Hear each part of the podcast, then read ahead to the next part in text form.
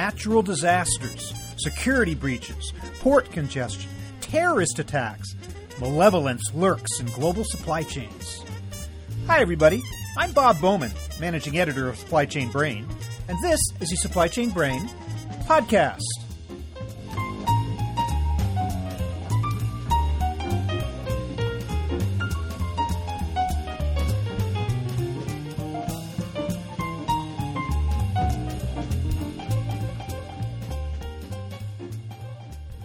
Far too many possible supply chain disruptions that can be named. It always seems as though we're preparing for the last disaster, not the next one. Yet companies are expected to withstand whatever terrible event might occur. Whether they're equal to the task is another matter entirely. Today I'm speaking with Chloe Demrovsky, Executive Director of DRI International, or the Disaster Recovery Institute, a nonprofit organization that helps companies and governments to prepare for and recover from disasters. It's an issue that absolutely has to be addressed. In 2014, the top four natural disasters caused $32.8 billion in damages, and the year wasn't even that bad in a relative sense. We're talking today about what organizations should be doing to protect their supply chains, and, in the process, we're exploding some common misconceptions about which events have the biggest impact on business. Sometimes the greatest danger lurks within the mundane. So here is my conversation with Chloe Demrovsky.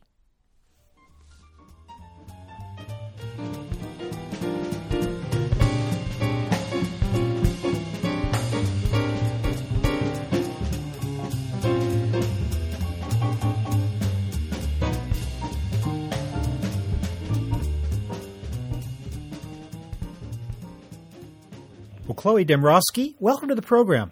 Thank you, Bob. I'm happy to be here. And I'm very happy to talk about supply chain disaster recovery. But first of all, would you tell me a little bit about DRI International? Absolutely, I'd be happy to. Disaster Recovery Institute International was founded in 1988. We're the leading nonprofit that helps organizations prepare for and recover from disasters. The way that we do this is through training, certification, and thought leadership. We have certified professionals currently in over 100 countries, and we provide training in 50 countries. Was there any particular disaster or event that caused you to launch the organization at the time it, it, it was born? That's a good question. I, I think it really came out of the origin of disaster recovery and the growing importance of technology in the workplace. But of course, it's been a long time since then, and it's was certainly before my time. And we certainly have seen a whole variety of different kinds of disruptions and disasters, and what I think you referred to also as malevolence in the supply chain since that time. Today, what types of disruptions or disasters should we most be worried about? Well, I think that we we have seen for a long time a real focus on natural disasters and in the preparedness space, in the emergency response, business continuity, disaster recovery, and all the related disciplines. That's sort of the, the early um, framework for talking about what we do. And in fact, you know, they cer- certainly still are a major cause for concern. 2014's top four natural disasters caused a collective $32.8 billion of damage to businesses, with flooding across Pakistan and India making up a third of this figure, according to one study. Um, but of course, that reflects an improve, improvement on previous years. 2014 was actually a pretty good year for supply chain events. There were no severe disruptions on the scale of the, the 2011 Thailand floods, uh, the 2011 Japan earthquake and tsunami, or 2012 Hurricane Sandy here in New York, which is where I'm based.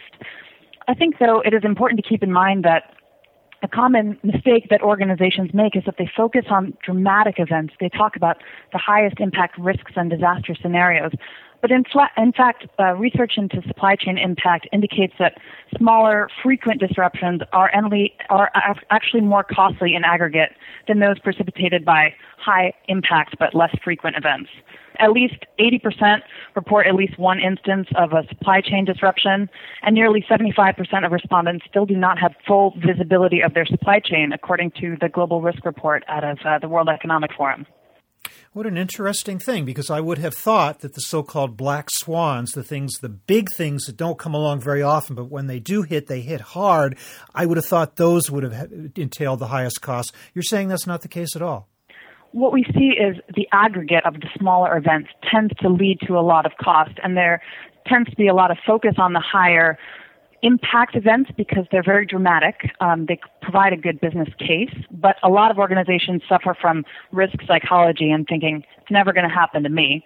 So uh, what we tend to focus on in our model is on the mundane over the dramatic because we find that this really helps businesses to make key strategic decisions using risk management and business continuity as the framework.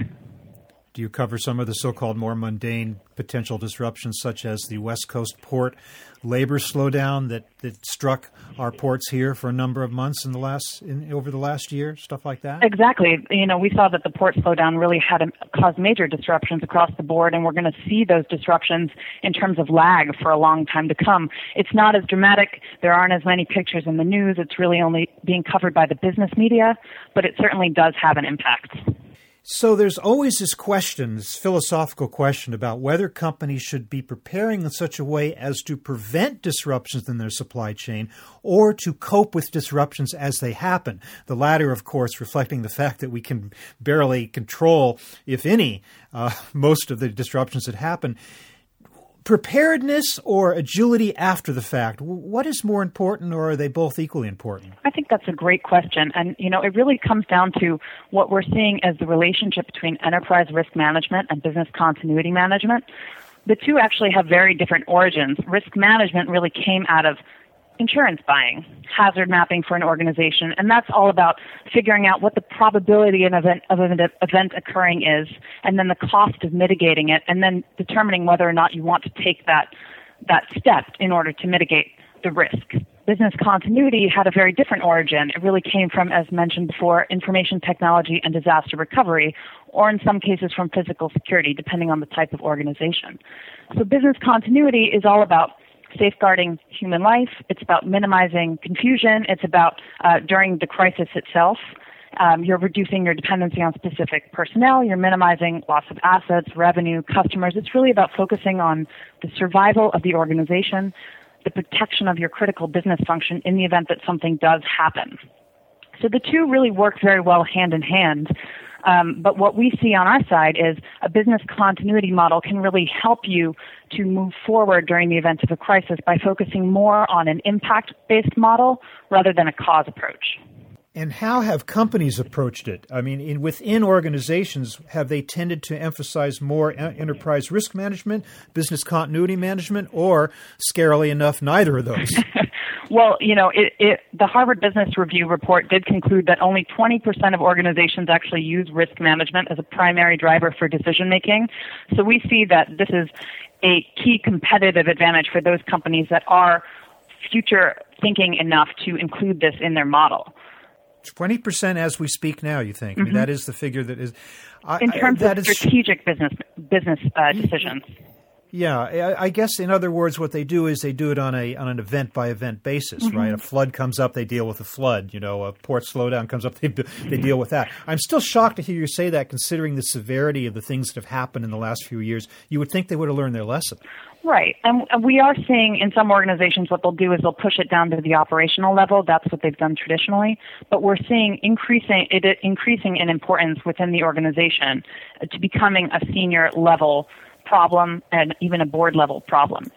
Then there's a side issue that almost merits an entire discussion all by itself, but is also related to this, and that is the issue of supply chain cybersecurity and probing the vulnerabilities in that. Does that get tied into the risk management um, agenda as well, or is that uh, somewhere out there as a whole separate initiative? A lot of times that's going to be covered by your IT department, but we do see that business continuity professionals are increasingly having to deal with the impact of technology, both unplanned IT failures that are accidental or caused by things like outages or weather disruptions, but also because of malicious attacks, cyber attacks, and malevolence in the supply chain. But what they're doing, less than focusing on the technology aspects of it, which will be handled by IT, they're focusing on, okay, if we don't have access to our technology, how are we going to protect our core business? How are we going to protect our information? How are we going to continue to operate so that we can stay in business and move through it? And that's really the power of a business continuity impact based model because business continuity differs in the sense that we're looking less at all of the possible risks that could occur. And there's a lot of focus and there's a lot of conversation about talking about all of the things that could go wrong. A lot of conversation, a lot of time gets spent there. what we say is something happened. How do we fix it?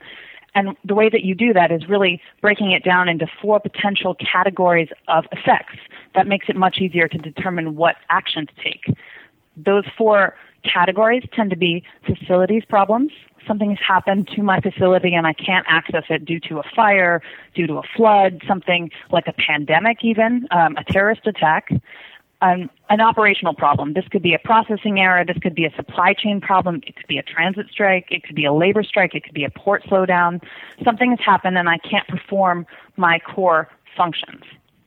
Then a technology uh, problem, as we mentioned, a network problem, some sort of hardware failure, a virus, um, some sort of attack, and I can't use my technology or an organizational problem. And this is where we really see the importance of senior leadership coming in. If there's been a merger and acquisition, how does that affect my ability to deliver my product? If there's been a succession issue, an intellectual property issue, we're seeing lots of those recently, um, an audit issue, a financial issue, something like that. How how interesting that you do cite that fourth one because I'm betting that a lot of companies wouldn't consider it when they think of disruption. They would think of that as just business events, and yet it certainly is a potential, does have the potential for disrupting supply chains as much as the other three. It definitely does. And we're seeing this move away from both risk management and business continuity recently more to a conversation about resilience.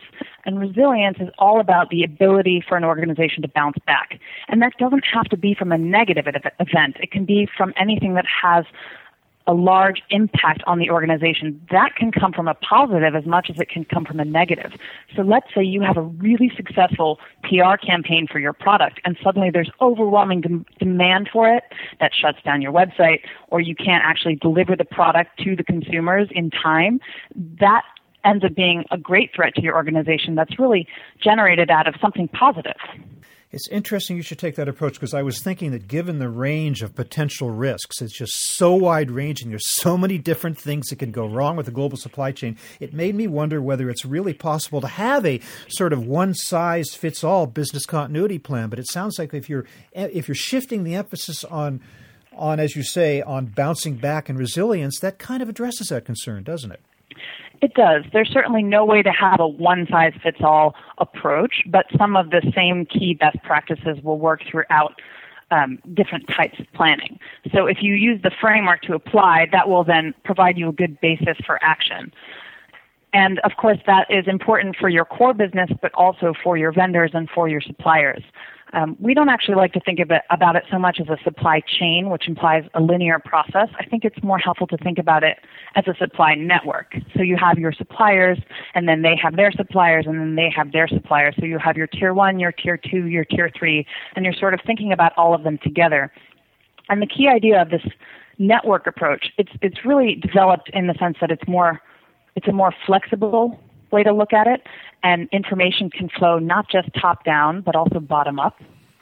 So, in the sense that we've seen the management model for large companies change over the last couple of decades to be less hierarchical and less top down, um, and move to more of a network management model. I think we need to see more of the same thing in terms of supply chain management as well. There's this concept that, you know, all of the power lies with the end buyer, but that can make your suppliers afraid to communicate up the chain when they do have a problem, which can then lead to a problem for the end buyer. And that will, that can potentially have the same impact, even though it's not actually coming from within your core business. It's coming from a supplier.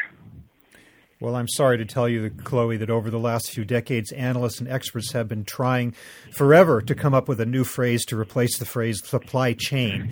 But uh, unfortunately, I think we're stuck with it. So maybe we are going to use the word chain, but we're going to have to think network. True. Um, yeah. So let's talk about some specific best practices. It might be uh, elements in this uh, so called resilience or bounce back kind of strategy. What are the best companies doing out there? What are some of the techniques that they have employed that have proven to be of value? Sure. I think you have to first um, conduct a thorough business impact analysis that includes your suppliers. And what that means is figuring out who your most important suppliers are. This is something that you know procurement is very good at, um, but the business continuity people should also be included in it. They will help to identify, you know, for example, if you have a single source versus a sole source supplier, and then what are some of the kind of good strategies that you can deploy for using that. So, for example, you know, if you have a sole source supplier and that's determined to be a really critical supplier for delivering your product, you're probably going to have to back up additional stock if that's possible. You're going to have to allow for downtime in your service level agreements. Um, you're going to have to ensure your supplier has business continuity capabilities, and that doesn't mean just reading their plan or checking a box or putting it in your contract, but really having a conversation and ideally holding tabletop exercises and testing alongside them more like a partner. And then if it's really important and you only have that sole source supplier, um, it might be a good idea for you to either acquire the supplier or redesign the process or product in, in the worst case scenario. And we did see this with a major razor blade manufacturer where the um, the, t- the machine that was used to sharpen all of their razor blades was actually produced by only one factory in the world. And the man who ran it was 80 years old, had no succession plan, was planning to donate the whole thing to charity when he passed. So this major razor blade manufacturer went, oh, this is really a problem. I think we better acquire them. And that's what they ended up doing. Yeah, and of course you talk about multiple suppliers. I think uh, I, am not sure if it was Intel that said that found out they had they had multiple suppliers uh, in Thailand, but unfortunately all those suppliers were located within the same floodplain. So so much for that, right? right, absolutely. you know, it, of course we advocate moving to a multi-source strategy, and that's all about balancing your risk priorities with your strategic initiatives, your your efficiency priorities, right? So on the efficiency side, you're always going to want to streamline things, but really you need some diversity there. And one of the key things is you have to be able to shift supply among those different multi-sources in the event of a disruption, but if they're in the same geographic location, that could be taken out by a major disaster. We saw a lot of that uh, with the Japanese earthquake and tsunami. We saw it with the floods in Thailand. So where possible, it's good to have that geographic disbursement because otherwise all of your suppliers could be taken out at once and then it looks like a sole source. And you can't just have this B supplier waiting in the wings to whom you give no business on a regular basis. And then all of a sudden you have to go running to them in a disaster and saying, please serve me. I'm assuming that would not be a very effective strategy. No. And there's a really classic case study about that, which is um, going back a little bit in history, but it, it still applies very much today, um, which was that Nokia, and it's a Nokia versus Ericsson story. So there was a 10 minute fire in Albuquerque, New Mexico at a Philips microchip plant. 10 minutes, it was out by the time the fire department arrived, not a whole lot of damage, so they thought. But of course, chips are developed in a clean room environment. So the whole clean room was destroyed. The, the supplier called up their customers and said, you know, hey, we have a little problem, don't worry, we'll be back up in a week. Ericsson took them at their word. They didn't have a backup plan in place. They didn't have other suppliers to go to. Nokia went, hold on a second.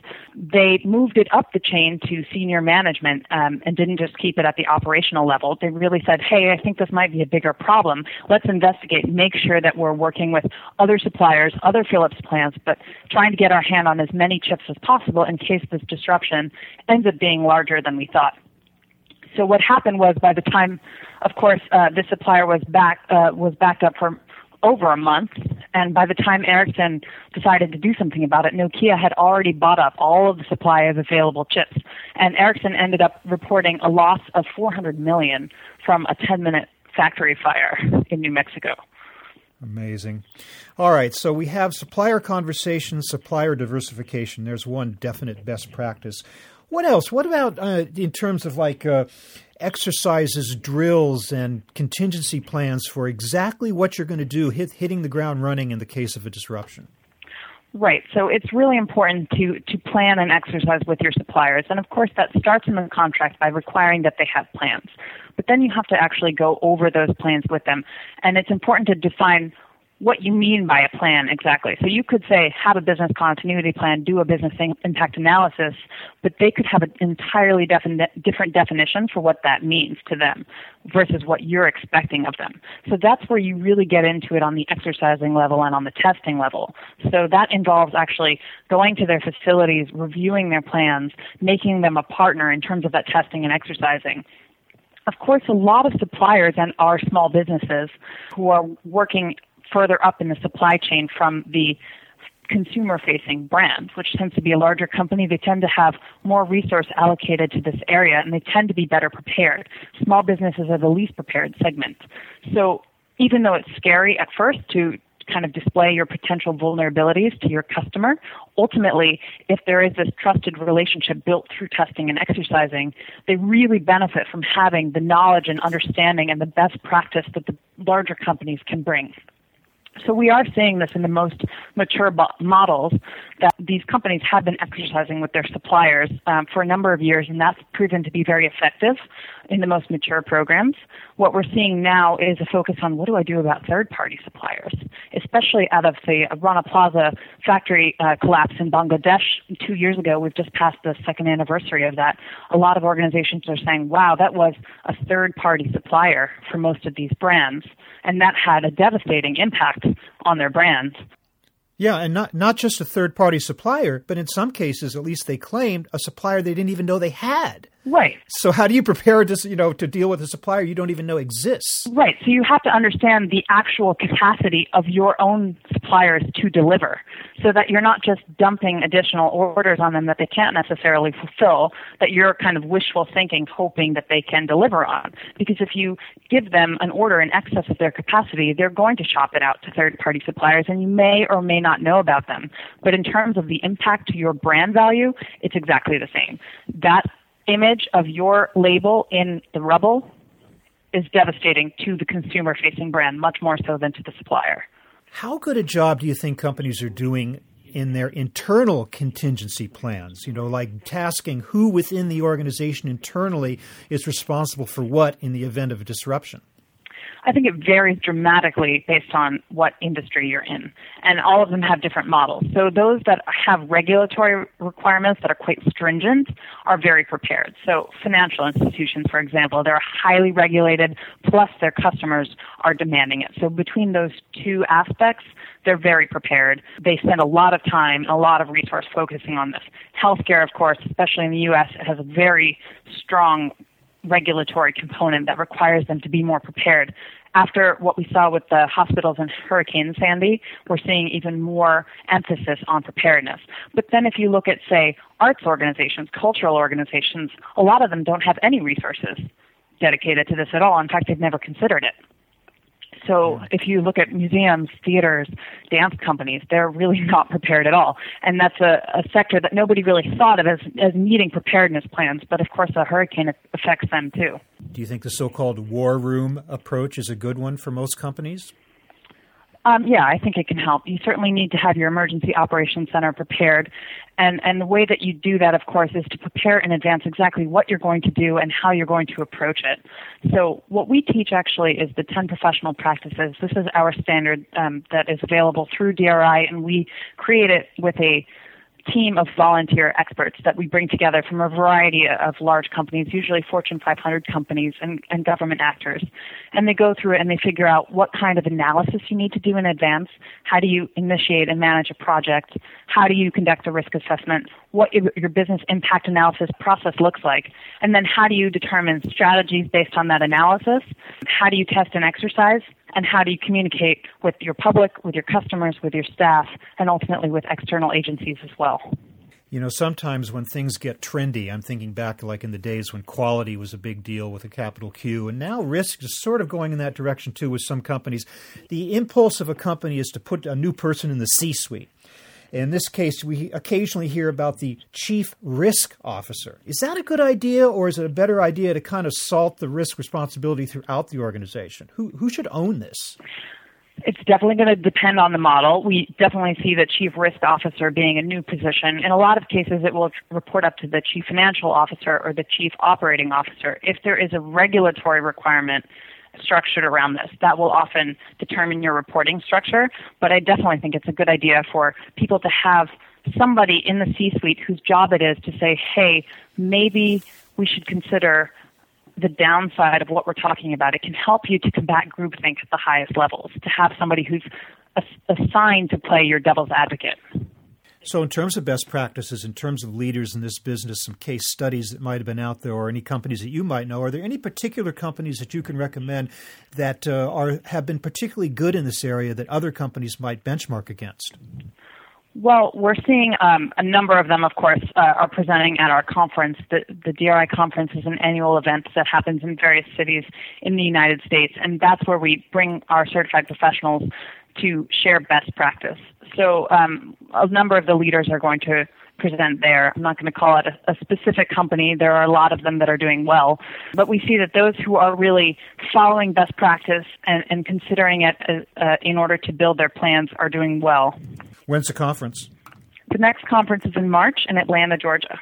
All right, uh, we're just about out of time, but I just kind of like you to give us a view of the future. I know you, I, I, believe you've been quoted in the past as talking about how the extreme weather cycles we've been seeing are the new normal. I'm wondering, in a larger sense, what is the new normal of risk? What do we have to be adapted to now, or what do we have looking forward? What kinds of things should we be prepared for that maybe were not so much a problem in the past? Sure. I, I talked about mundane risks as being a good approach for your analysis, but we certainly do see an increase in the number of macro risks, large geopolitical risks, and economic risks, environmental risks are growing, societal risks. We see um, the potential spread of infectious disease. Um, the impact of a water crisis could be absolutely enormous, and we're seeing that already on the west coast of the United States. We're seeing it in different places. Um, interstate conflict, of course, has has a tremendous potential for negative consequences, and then, of course, the the impact of unemployment or underemployment in young markets um, can really destabilize some of these key markets that we're looking at for potential future growth. So it is a risky world with a lot of events that could occur that we should watch out for. Well, Chloe, I think you've done a lot to kind of calm our nerves a little bit here and help us to understand that there are ways to prepare against these potentially horrible disasters. So, Chloe Demrovsky, I want to thank you so much for being with us today and helping us to understand this big picture of supply chain disaster recovery. Thanks so much for being with us. Thank you, Bob.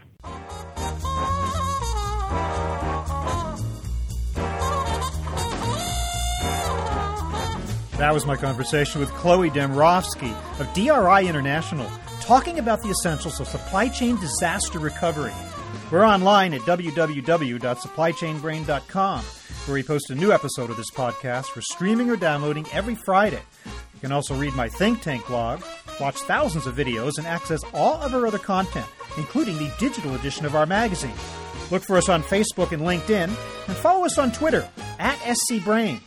You can also download or subscribe to the podcast on iTunes. Got any comments or suggestions on this or any episode? Email me at rbowman at supplychainbrain.com. See you next time.